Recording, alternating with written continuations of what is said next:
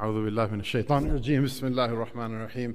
الحمد لله رب العالمين، والصلاة والسلام على رسوله سيدنا محمد وعلى آله وأصحابه وأزواجه وذرياته وبعد.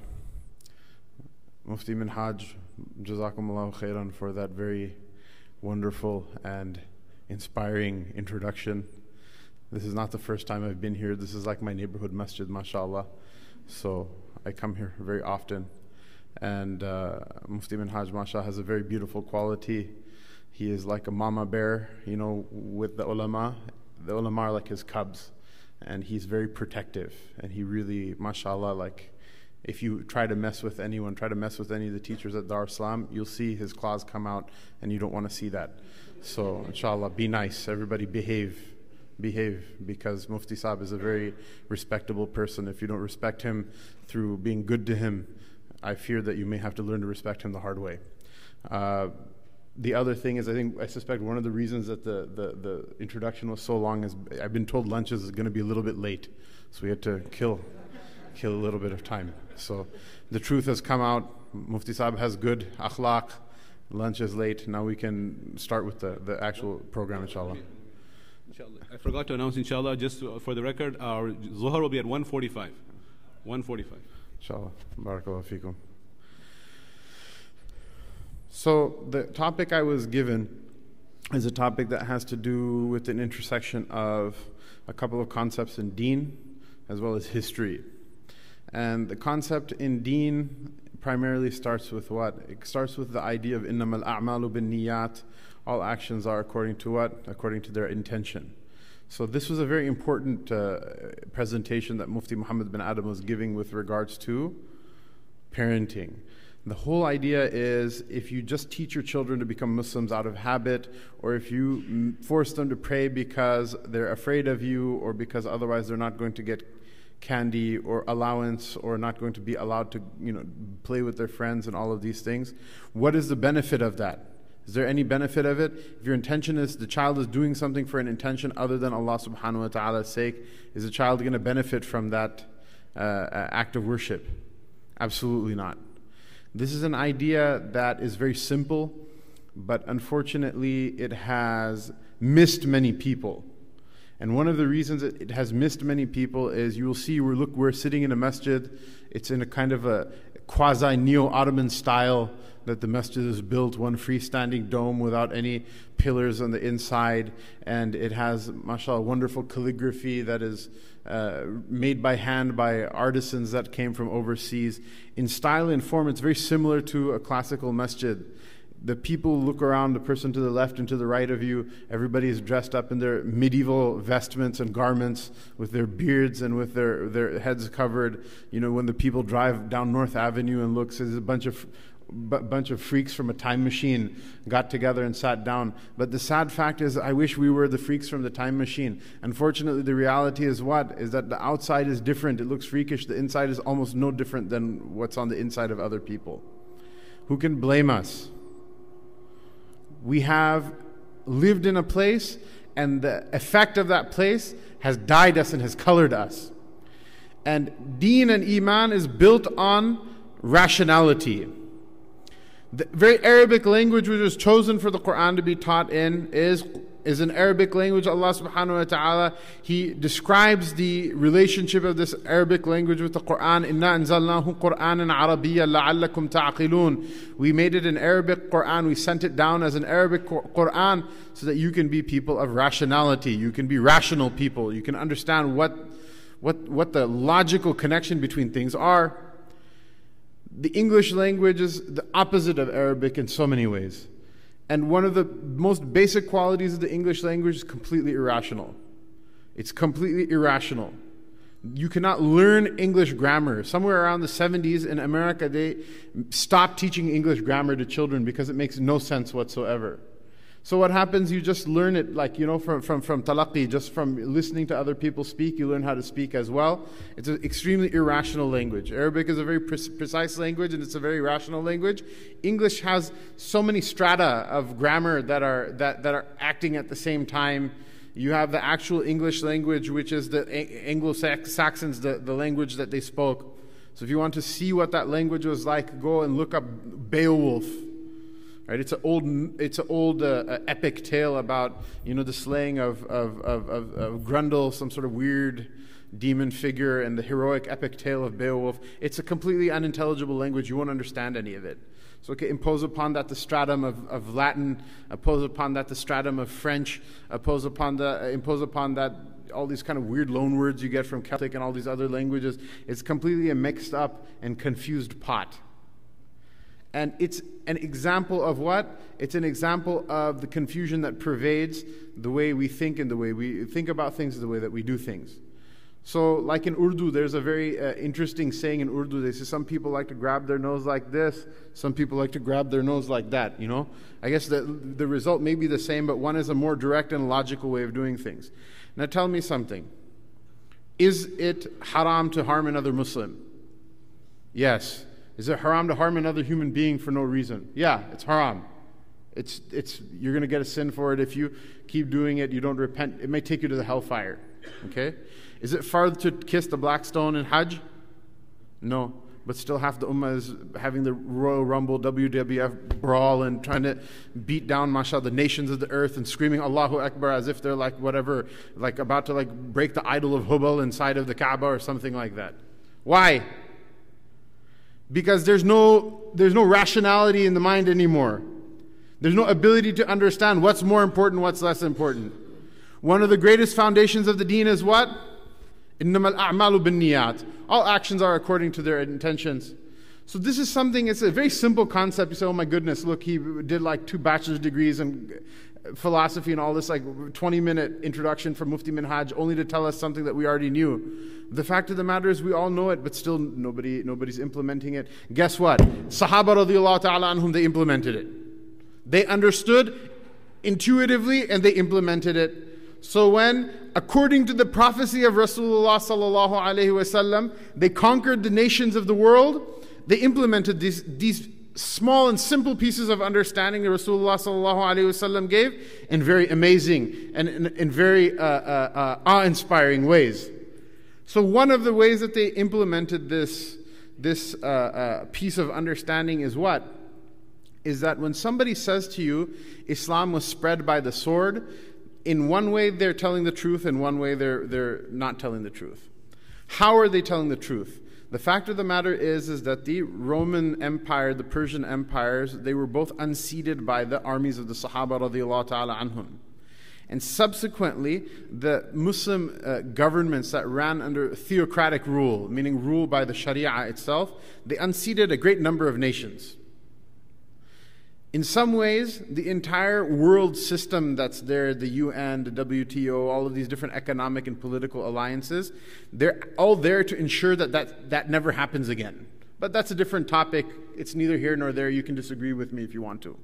And who cares? That's not really what we're talking about right now. If people don't understand the basics, then to talk about that system is a complete pipe dream. Yes, the Muslims unseated the Romans as tax collectors. The Muslims unseated the Persians as tax collectors. They unseated the Romans and Persians as givers of law. In the Roman law, a man who marries his wife becomes his property. He can literally kill her and the police is not going to come and say anything. Why? Because she's his property. In the Persian law, a man can marry his sister. So Prophet Rasulullah sallallahu alaihi wasallam told the Sahaba radiallahu anhum specifically, when you go to the Persians, if they wish to keep their religion, that's their thing. We're not going to force them to convert, but this one specific practice that they have, you're to end it by force. The system of governance, the system of economy, right? One of the greatest sources of slavery in the Roman Empire was what? Was debt slavery. You know, for example, a person goes and takes a mortgage out on their house. If you can't pay it off, they would literally sell you as a slave. You would forfeit your freedom and you would have to pay off your wage through the price of your own freedom. These types of things, yes, they were ended by the sword. And this type of corruption and this type of zulm, oppression, people do not give these things up except for by force. They implement them by force, and they are only given up by force. They live by the sword, and they ultimately will die by the sword. This is a reality. This is a reality. Nobody, no zalim, if a person is going to be a person who lies and cheats for a living, a person who's built his entire empire, built his entire business by lying to people, cheating people, coercing people, that person is not going to do what's right because you asked them too nicely. Do you understand what I'm saying?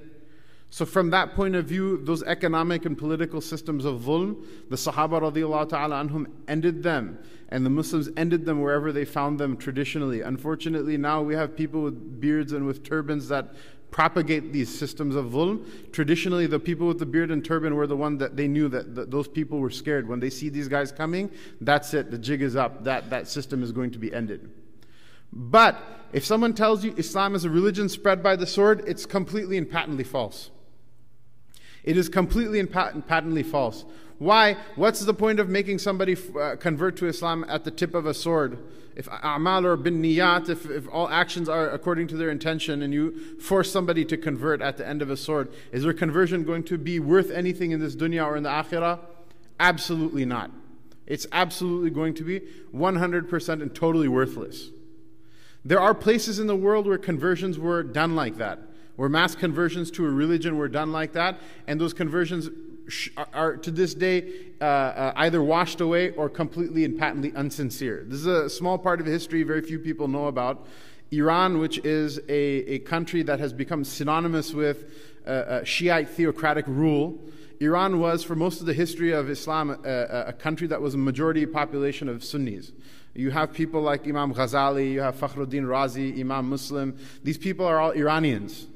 They're all Iranians, and they're all great ulama and thinkers of the Sunni tradition. Even Persian literature. If you look at anyone here studied, Mufti Riaz, maybe he's still here. So anyone here has studied Persian literature? All the canonical poets of the Persian language. Persian has a very rich language of literature, most of which has to deal with spirituality in Islam.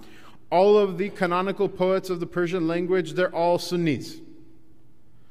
Jalaluddin Rumi is a Sunni, right? Hafiz Shirazi is a Sunni. Sheikh Sa'di is a Sunni. All of these people, these are all people of the Sunni tradition.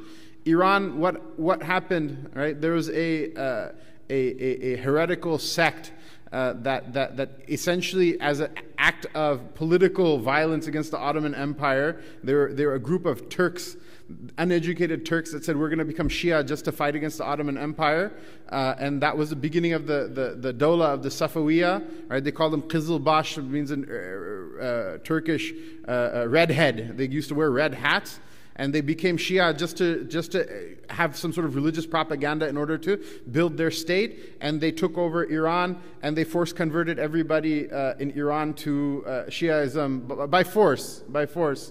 That's why the Shias that we have in the Indian subcontinent are very fervent. They're very religiously fervent people in their Shiaism, right? The Shias in Iran are completely irreligious people. Why? Because it was forced down their throat.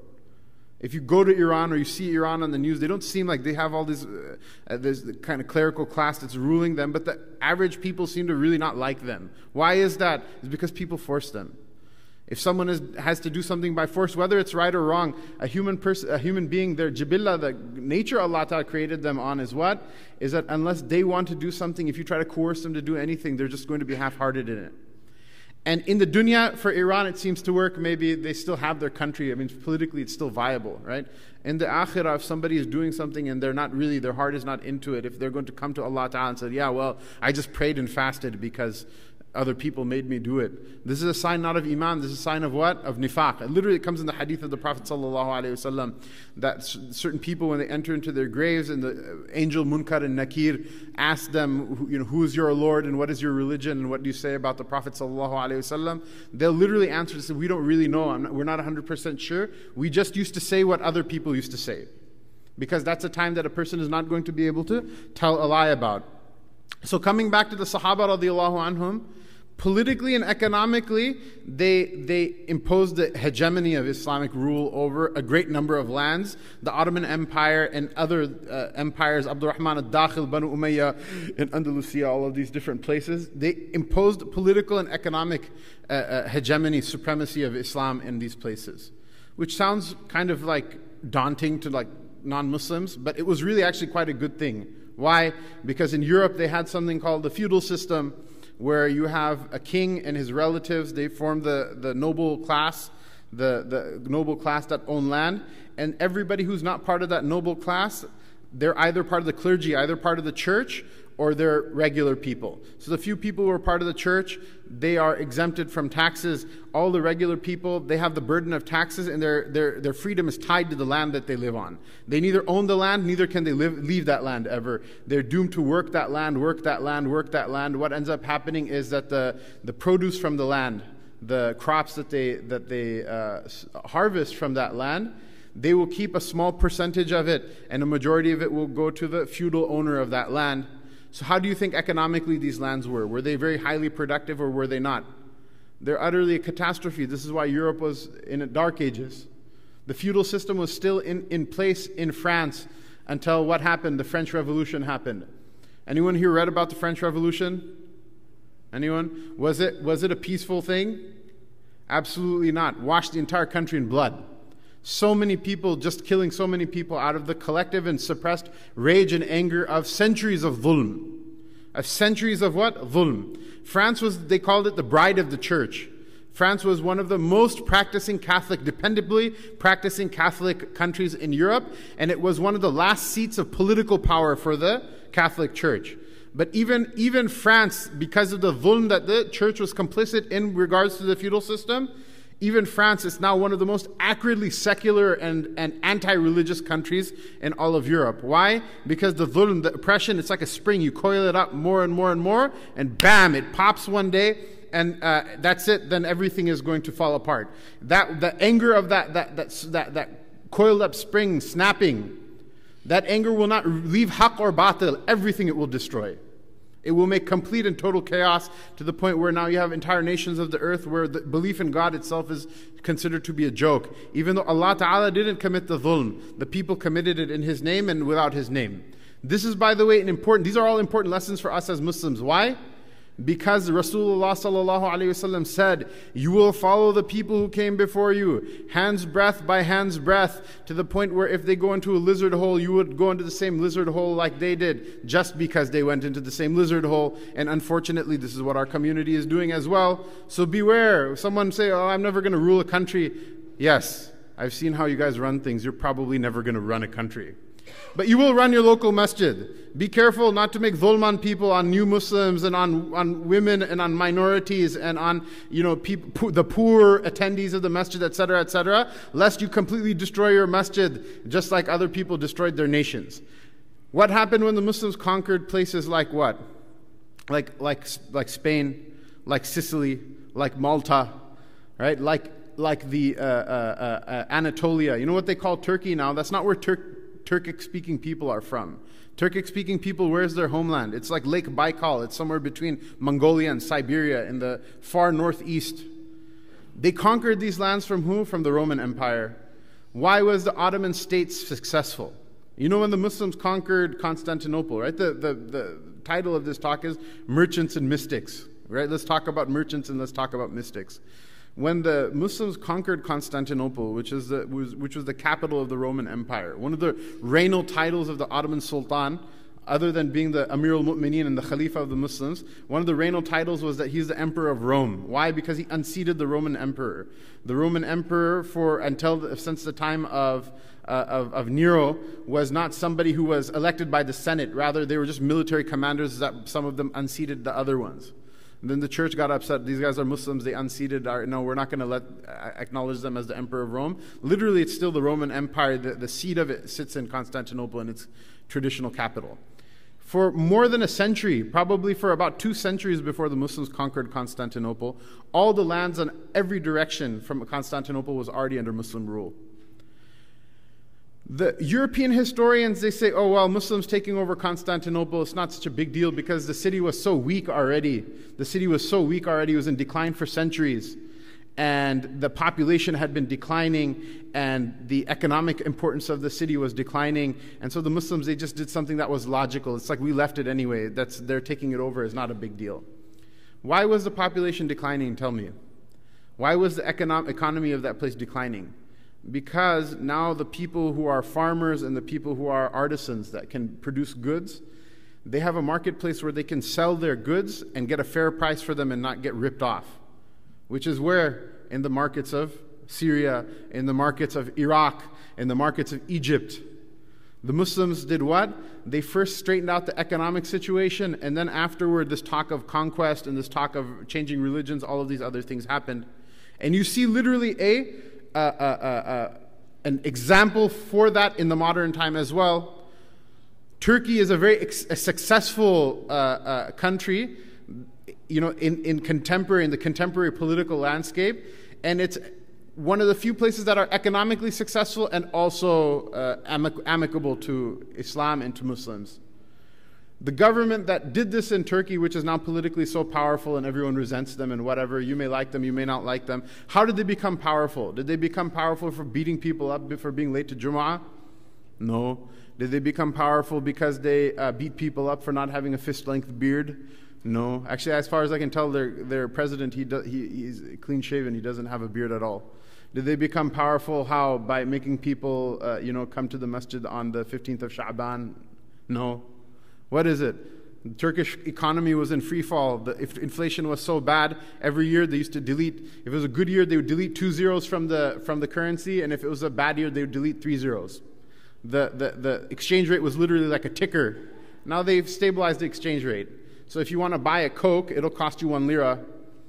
Old people in Turkey, if you ask them, right? Bir is the word for one in Turkish. If you ask them, how much is the Coke? Old man shopkeeper is a bir milyon. He'll say it's 1 million liras. Out of habit, because for most of his life, Coke literally used to cost 1 million liras. But now it's just one. They rectified what? Help people with their dunya first. And that what opens the heart up for you to talk about their akhirah with them. And coming back to the Sahaba radiallahu anhum, they conquered all of these places. They didn't force anyone to become Muslim. And forget about within their lifetimes. Literally it takes 200, 300, 400 years for a very slow and gradual process of converting people to Islam and bringing people into the fold of Islam until Syria, Egypt, Palestine, Iraq, all of these places become majority Muslim countries. So imagine the Sahaba radiallahu anhum, Sayyidina Amr bin As radiallahu ta'ala anhuma is the governor over Egypt, majority of the Egyptians, that now we associate them with Al-Azhar al-Sharif and we associate them with the beautiful recitation of the Quran. Majority of them are what? They're not Muslims, they're Christians. Majority of Syrians, Syria we associated at least until very recently with ilm and knowledge and with iman and with all of these good things, barakat and all of these things. Allah subhanahu wa ta'ala helped the people of Syria from the difficulty that they're going through right now. That same Syria, it wasn't Muslim. Sayyidina Muawiyah radiallahu ta'ala anhu ruled from Damascus, and a majority of the people living around him were not Muslims. Constantinople, Sultan Muhammad Fatih. There's a hadith of the Musnad of Imam Ahmad and of the Mustadrak of Hakim. It's a sahih hadith in which Rasulullah sallallahu alayhi wasallam said, one day Constantinople, la tuftahanna Qustantiniyatu, wala ni'mal amiru, fala ni'mal amiru amiruha, wala ni'mal jayshu dhalika al-jaysh. That one day Constantinople will be conquered. And what a wonderful commander will the commander of that army be, and what a wonderful army will that army be. Imagine, mashallah, I got shabash from Mufti Minhaj, Sultan Muhammad Fatih got shabash from Rasulullah sallallahu alayhi wa sallam. وَمَا مُحَمَّدٌ أَبَا أَحَدٍ مِّن رِجَالِكُمْ وَلَكِنْ رَسُولُ اللَّهِ وَخَاتِمُ النَّبِيِّينَ. He's not the father of any of your men, sallallahu alayhi wa sallam. Rather, he is the messenger of Allah. When he speaks with the authority of Allah subhanahu wa ta'ala. And he is the seal of the prophets. He gave shabash to Sultan Muhammad Fatih. Left, right, in front of him, behind him, all of them, almost all of them are Christians. Very, very few Muslims with him. Majority of the people in Constantinople are Christians. Guess what? The markets of Constantinople for 200 years before Sultan Muhammad Fatih conquered the city, the markets were run by the Muslims. The Christian emperor said to the Muslims, come, please let your traders set up their markets in the city, otherwise the entire economy is going to collapse. And what did the Ottomans say? They said, we'll let you do that if you allow our qadi, our judge, into the market. Because you people transact in riba and you cheat one another.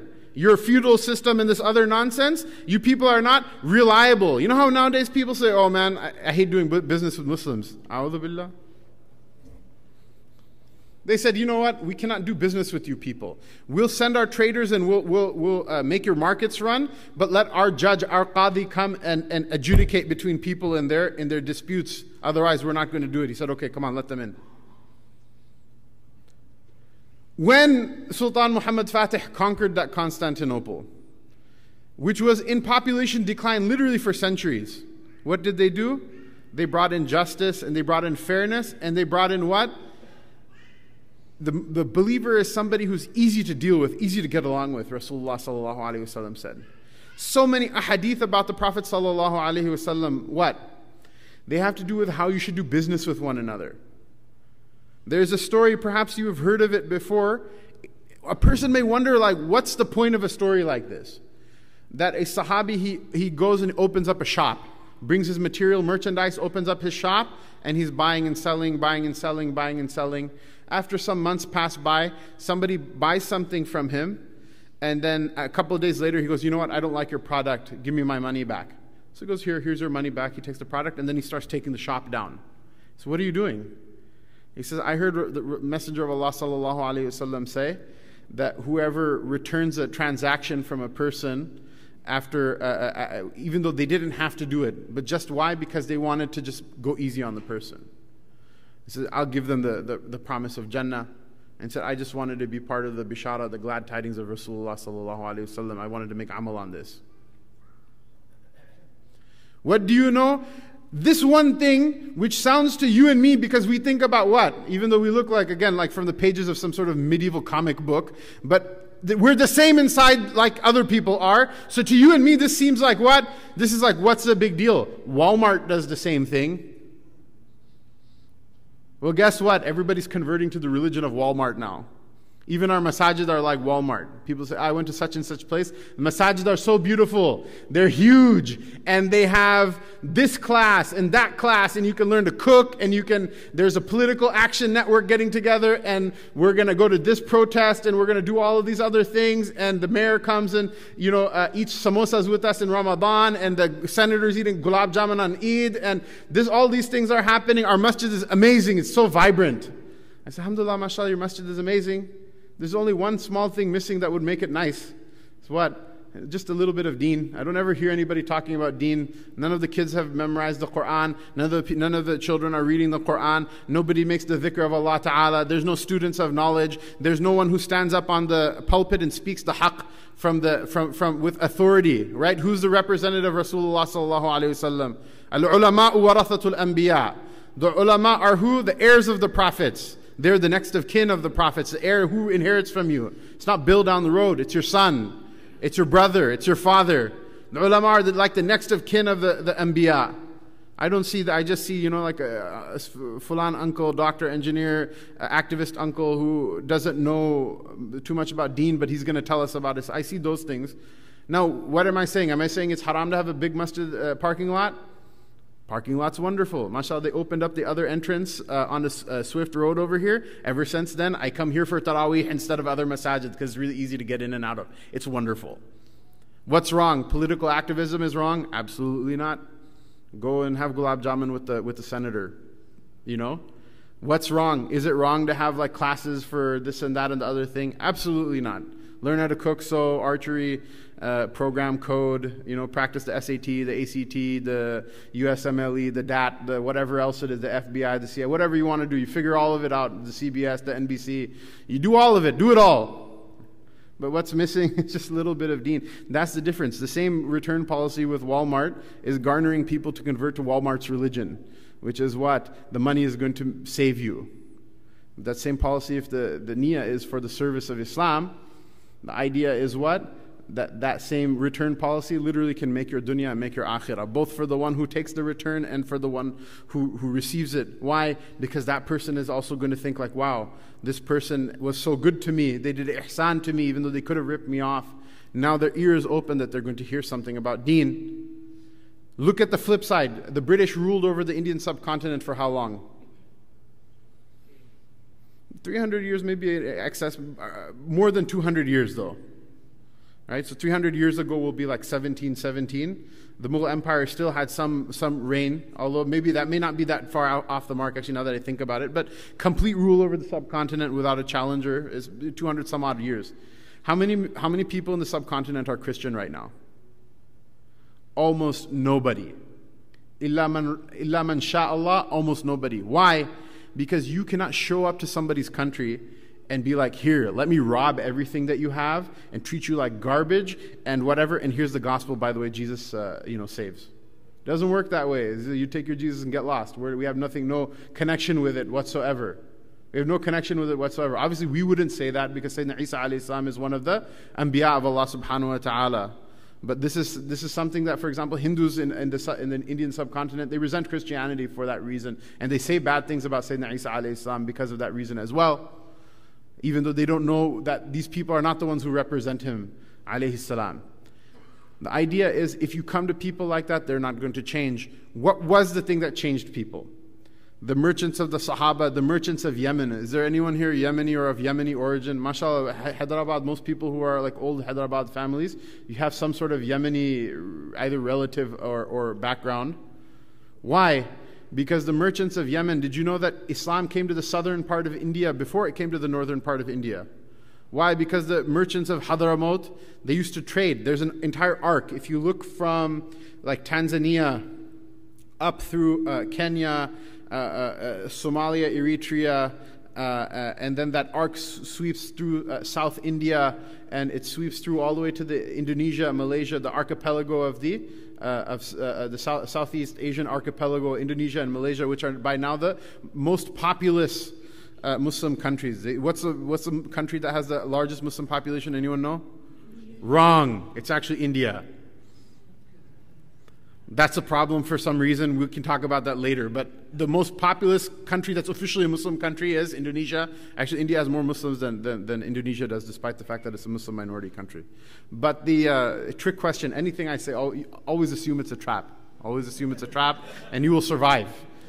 Feel lulled into a sense of comfort. That's when I'm going to get you. So that whole arc, what is it? It's Yemeni traders. It's Yemeni traders that went from, literally there are people who took their business with them and they say, I'm going to do business and I'm going to use it as a way of serving the deen of Allah subhanahu wa ta'ala. Anyone here from Seattle? Peanut butter, mashallah. You know Imam Joban, right? He's the oldest scholar in the Seattle area. He's the first one there. I don't know anyone before him who actually had formal training. He's a graduate of Al-Azhar al-Sharif. He used to give, I remember, Quran tafsir. People used to come from like 100 miles around in every direction to hear it. Imam Joban, did you know that when Sheikh Qasim, who studied in Hadramaut, came back from study in, I think, 2012 or 2011, right? I took him to meet Imam Joban. I thought, okay, he's a new graduate. He should meet all the imams in the area. Let's have them meet each other. He told me something I never knew before. When Sheikh Qasim said, I graduated from the Madrasa Dar al-Mustafa in Tarim in Hadramaut, Imam Joban said, you know, my great-grandfather was from Tarim. He said, my great-grandfather was Tarim, and what happened was there was a Sayyid, he was a Sharif, a descendant of the Prophet ﷺ, who was an alim, and he named, I think, Aydrus, one of the famous tribes of the Sadat in Yemen, of the Ahlul Bayt of the Prophet ﷺ in Yemen. He said this sheikh was a great da'i and a great merchant. He was an alim. He used to call people to Islam. He would figure out where in the world people aren't Muslims, and he would just pick one place after the other and keep hammering away at that place until the people become Muslims, and then he would pick another place. He just the whole thing he did in his life. And so what happened, he said that this Aydrus, he went to some island somewhere in Indonesia. And what he would do is, once he would manage to convert the entire set of villages in an area, he would then take some young people, the intelligent young people from them, and he would take a trip and go back to Yemen. And then what would he do? He'd take them back to Yemen, sign them up in madrasa. Then he would go and go and visit all the other traders and all the other merchants. And he'd say, you know what, we got to build masajid. These people are new Muslims. We need to build masajid. We need to build houses for the ulama. We need to build like a khanqa for the people to make zikr. We need to build a library, all of these things. And what would the merchants do, right? Nowadays, what do the rich people do in our locality? They'll say, oh, okay, bring me a PowerPoint presentation. book a room at the Drury Lane, or in the Monty, the Shalimar, the Hilton, Marriott. Spend $30,000. Hire a comedian, as if the deen of Allah Ta'ala is supposed to be some sort of a joke or a laughing matter. Hire an entertainer. So one time someone asked, are you going to so-and-so fundraiser? I said, man, that's expensive ticket. It's a $100 ticket. How am I going to go?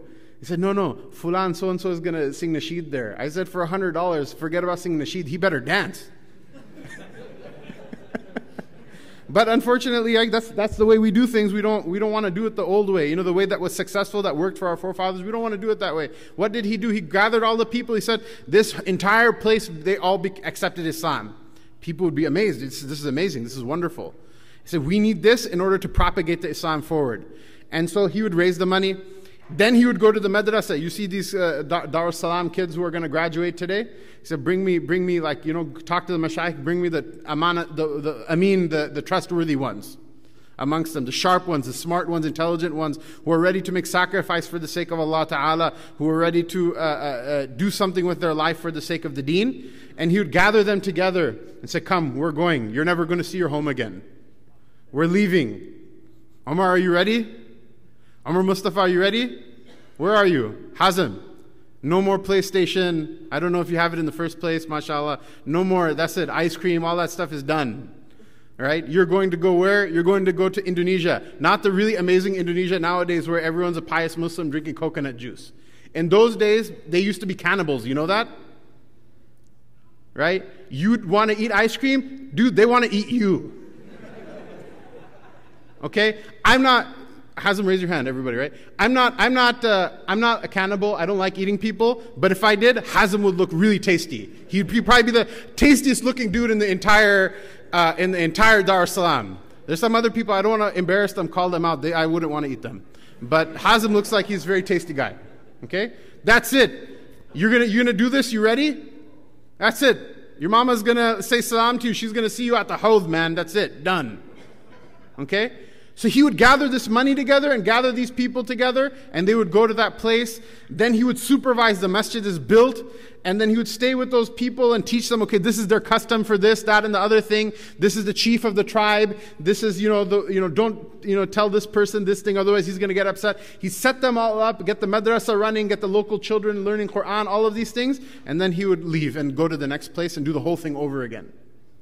This is not just one person who did it. This is literally Khalafan and Salaf people again and again and again in every place they did this. Not just the Hadramis. Hadramis are very proud. I sat in a taxi cab one time with a Hadrami. Not this time. That guy was an interesting guy too.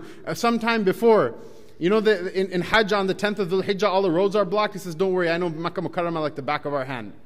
He said that Makkah, alhamdulillah, two things that we're proud of. One is Makkah Mukarramah is filled with our people, and the other thing is that the world was filled with our people. There's no place that our people haven't gone and taken La ilaha illallah to. It's a source of pride for them. Makes them happy with themselves. Just like how some people now, oh, my son is a doctor, even more than that. Right? وَالَّذِينَ آمَنُوا أَشَدُّ حُبًّا لِلَّهِ. The people who believe, they have even more fervent love for Allah subhanahu wa ta'ala than the kuffar have for their kafir material type stuff. So what happened? This is a project. It doesn't require governments to support you. It doesn't require armies to come to you. Right? Who is merchants and mystics? We talked about merchants. Who are the mystics? They're the people of dhikr. They're the people who would go as a stranger. The people who are loved and celebrated amongst their people, they'll go amongst the people who don't know who they are and they don't know who they are. People who know nothing about Islam, nothing about Iman, nothing about any deen whatsoever. They'll show up as a stranger and start calling people toward Islam.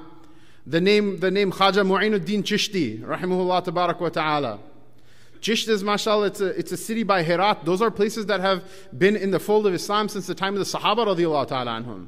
Herat probably has, isn't that right? Herat has the graves of Sahaba radiyallahu ta'ala anhum.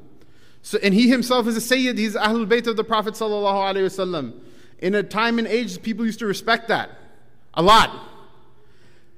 He went in order to propagate the deen to where Mufti Azaz is kind of from, right? Where is that? Ajmer, right? You guys, your last name Ajmeri, right? Ajmer was a place absolutely had nothing to do with deen. Now we hear about Ajmer and we think, subhanAllah, Dar es Salaam. right? We think about MSI. There was a time people didn't used to think about MSI when they heard the word Ajmer. Complete kufr. I mean, not just like, you know, one thing is there's churches and synagogues. We're talking about idol worshippers. We're talking about people who eat human feces, some of them. We're talking about people who don't wear clothes. We're talking about people who, they have no idea about who is Allah and who is His Rasul sallallahu alayhi wasallam. Okay? Tell me something. When Khaja Muinuddin Chishti came to Ajmer, was Ajmer under Muslim rule? Absolutely not. The army came after he did. Khaja Qutbuddin Bakhtiyar Kaki, his disciple, right, who was one of who during whose time Delhi was conquered. Delhi became like the capital of the Muslims. People now, it's New Delhi. Delhi is a place where you get a roast beef sandwich. Delhi is this city. It was a Misr min Amsar al-Muslimin. Kuffar were not allowed to live there. They would come in the morning and leave at Maghrib time. It was a city that had literally hundreds of awqaf, masajid, madaris, libraries, public free hospitals, all of these things. Who came first? Did the army come, or did the people who brought the deen with them first come? The people who brought the deen, they all came first. The armies come later. This work is not the work of the armies. This work of putting La ilaha illallah in the hearts of people, it happens only one at a time. It's not the work of militaries. It's not the work of armies. Do you think that you are going to be able to come with the niyyah of taking from somebody and that they're going to accept the deen from you at the same time? The fact of the matter is, majority of us, we're either immigrants or we're the children of immigrants. We're either immigrants or we're the children of immigrants. And if it's not the case now, because mashallah, we've been suffering for pietitis, for the last 3-4 days now. So we forget like what niyat we made in the past. Majority of us came to this country to make money. Someone might say, oh man, I'm born and raised here. I'm not here to make money. I'm born and raised here. We still have a chip on our shoulder against the system, against the man. They enslaved my forefathers. They did. It was horrible. It was inhuman. It was a Holocaust. It was worse than the Holocaust. The people who died in the Holocaust, they died. At least they know what the names of their fathers are. The people who were brought here in chains as slaves to this country, they literally separated mother from children, so people don't even know what their names are. Why is Malcolm X Malcolm X? Because he sure as hell is not Malcolm Little. Who knows who the name of their father? Do you know how difficult that must be? Still, we see in our Salaf, there's a precedent for how to deal with this situation. If you want to be one of the dunya, you can take the revenge of the dunya. That's the law allows you that. If you want to be one of the Ahlullah, you have to swallow all of that and raise yourself to a higher standard. Anyone here been to Lahore before? Lahore, anyone? Right? Data Darbar, you've been to Data Darbar, ate the free, mashallah, sadaqah, deg of zarda and biryani and things like that, right? So, Data Ganj Bakhsh, Feze Alam, Mazhare, Noor-e Khuda, Kamilara, Naqisara, Pire Kamil, Kamilara, Rahnuma. The Sheikh, he actually wrote a book. It's called Kashful Mahjub. Mashallah, nobody reads it. They just go and do weird stuff at his grave. But khair. The book, in the book, it's one of the earliest books that's written on Tasawwuf, right? He himself was from Ghazni. He's a Ghaznavi, which is, again, Central Asia. And he left also for the same reason, that he wanted to also be like these pious people and spread the deen of Allah Ta'ala. You can read in his book how he's like, you know what, it's really difficult to be here. Like, you can tell the difficulty of what he's doing. It's like wearing on him. He has a slight amount of annoyance that, I've left the lands of Islam and now I put myself in this difficult position. But he still, mashallah, he kept it real. He did his thing. Allah Ta'ala reward him. He writes the story in the Tabaqat of the Mashaykh of one Muhammad Khair al-Nassaj. Nassaj is the one who does embroidery, right? So his name is Muhammad Khair. His name is Muhammad. His father named him Muhammad. The story that he had was that he was from, I think, Kufa or Baghdad, and he saved up money. Obviously, the zikr type people don't make a whole lot of money usually. Some of them do, but most of them don't, right? So he saved up his money for quite some time, and he wanted to do what? He wanted to go on Hajj. Right? He's not going to Hawaii. He's not going to, go skiing. He's going to go on what? On Hajj. That's a pretty pious thing. He's already a pretty pious dude, and he's saved up his money to do what? To go on Hajj, okay? On his way to Hajj, the caravan stops in Basra, which is the other big city of Iraq. And what happens?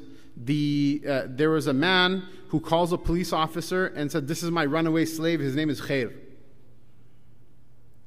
And the police officer grabs him and shackles him, and they drag him by force to this guy's house. So the sheikh, he says that, you know, I didn't know what was going on, but I figured, you know, I made the intention, I'm on in the path of Allah Ta'ala, going to the house of Allah Ta'ala, so there's some khair in this, I'm just going to go with it. So he said, I just served him quietly for 3 years, until one day he himself had a breakdown and said, "You're such a pious person, you know I was lying, but you never said anything bad to me, you took such good care of me, you showed so much love." He said he made tawbah, he repented from his, he repented from what he did, and he let him go. He let him go. Someone might say, well, you know, Alabama and Mississippi sure as hell didn't let us go. Well, yes, that's true, but at the same time also it's not like anyone forced people in America to abolish slavery. For whatever reason, good or bad, it was something that was done. Why? Because of the appeal of the haqq, not by the force of arms. But the point is not that. The point is not that. It's all of those things are horrible. What this guy did was horrible. What they did in the South was horrible. The point that I want to bring up is what? Is that for the rest of his life, when he would ask, when people would ask him what his name is, he would say, "My name is Khair."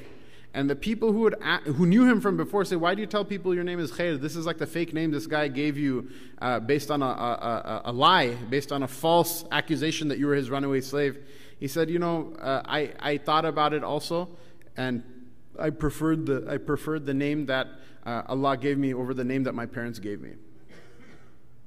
Which is what? What does it mean? It doesn't mean that the guy, what he did was right. Right? In the Sharia, we know it's very patently what he did was haram, it was wrong, it was a lie, it's a dhulm, all that other stuff. But the idea is nothing in the heavens and the earth happens except for because Allah Ta'ala wants it to happen. And there's some good in it for you. If somebody is driving home and their car gets hit and totaled, nobody wants that to happen. Allah Ta'ala protect everybody from that happening. If it happens though, if you're a person of iman, you should know and you have a yaqeen inside your heart, there's some good in it for you. Now imagine, okay, if a pious or righteous, you know, Hyderabadi uncle or Arab uncle calls an American person to Islam, what effect is it going to have? And if a pious and righteous person calls somebody to Islam through his good akhlaq, that person knows that my forefathers did dhulm on you. How much more impact is it going to have on them? Allah Ta'ala put every single one of us in the position that we're in for a reason. The work that was there that the Sahaba radiallahu anhum did and that our forefathers did in terms of spreading the deen of Allah subhanahu wa ta'ala, that work is not contingent on government, it's not contingent on masjid boards, it's not contingent on foundation in Villa Park or MSI or Dar es Salaam or any of these wonderful institutions. We love all of these institutions, right? It's not contingent on them. If there's just you and you have la ilaha illallah inside of your heart, you can literally go out the door and use it somehow to benefit somebody, to benefit yourself as well. That's going to be a work that's going to be heart to heart. And it's going to have two things, right? Merchants and mystics. One thing is, the first component it's going to need to have is what?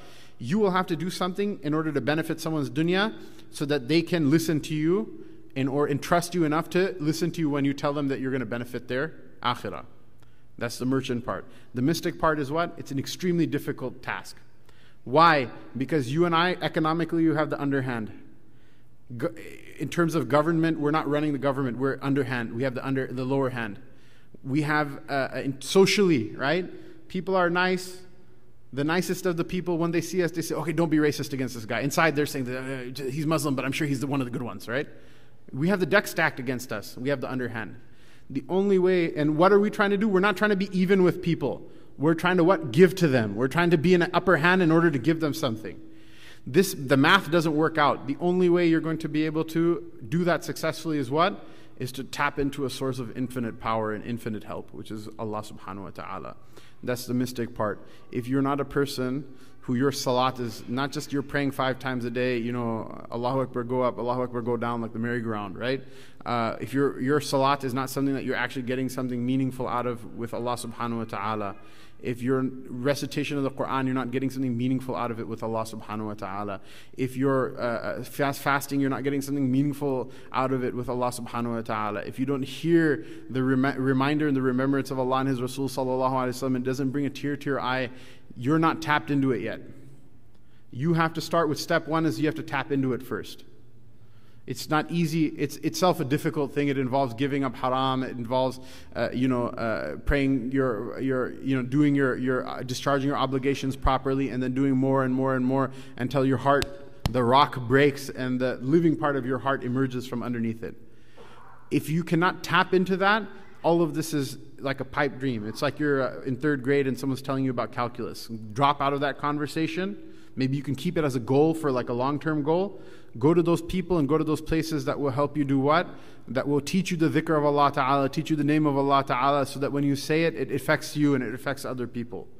And then once you're there, you have to keep that up. You have to constantly tap into that source of power. It's the only thing. Other people will die from depression. Other people will die from anxiety. Other people will die from frustration. There are many people who will give you a long fiqhi discussion of why you don't have to pray on the airplane, but the real reason inside their heart they're not going to pray is because they're afraid, oh my God, like the white people are going to look at me.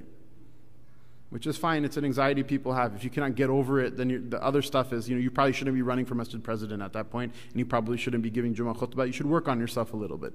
Right? This anxiety, the only way you're going to get over it, the only way you're going to get over this economic handicap and this social handicap, this political handicap, the only way you're going to get over these things is what? Is that you have this connection with Allah subhanahu wa ta'ala. He's the one that when the Sahaba radiallahu anhum entered the majlis of Kisra, of the Persian emperor, they said, these are like lizard-eating people. They smell like camels. They came out of the desert. Who the hell are they to tell me that, what religion I should follow, and I'm the king of kings and all this other stuff.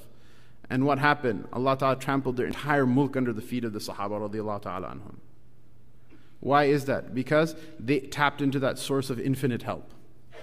That's the thing you cannot spend money to break. There's no bulldozer that can break it. There's no army that can conquer it. There's nobody can do anything about that. That's the thing when even the army of Fir'aun is bearing down on that thing, all it's going to do is going to make it even more spectacular when the sea swallows them up.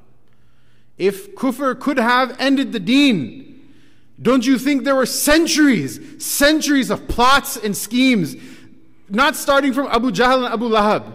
Right? Starting from the Awwaleen, from Ad and Thamud, don't you think there are plots, centuries of plots and schemes to end this thing? The nations of the earth would have loved to get together and ended this thing. But the thing is, they can't fight with Allah subhanahu wa ta'ala. And if you're with Allah subhanahu wa ta'ala, they can't fight with you. Allah subhanahu wa ta'ala give us tawfiq. We have to enter into our hearts ikhlas and sincerity for Allah and for Rasul sallallahu alayhi wa sallam, for the Sahaba radiallahu anhum to carry on their work, sincerity for our neighbors, that we can't resent them, we can't call them names, even the dude with the Trump sign in his lawn, you have to say what? I hope Allah ta'ala gives this person something better.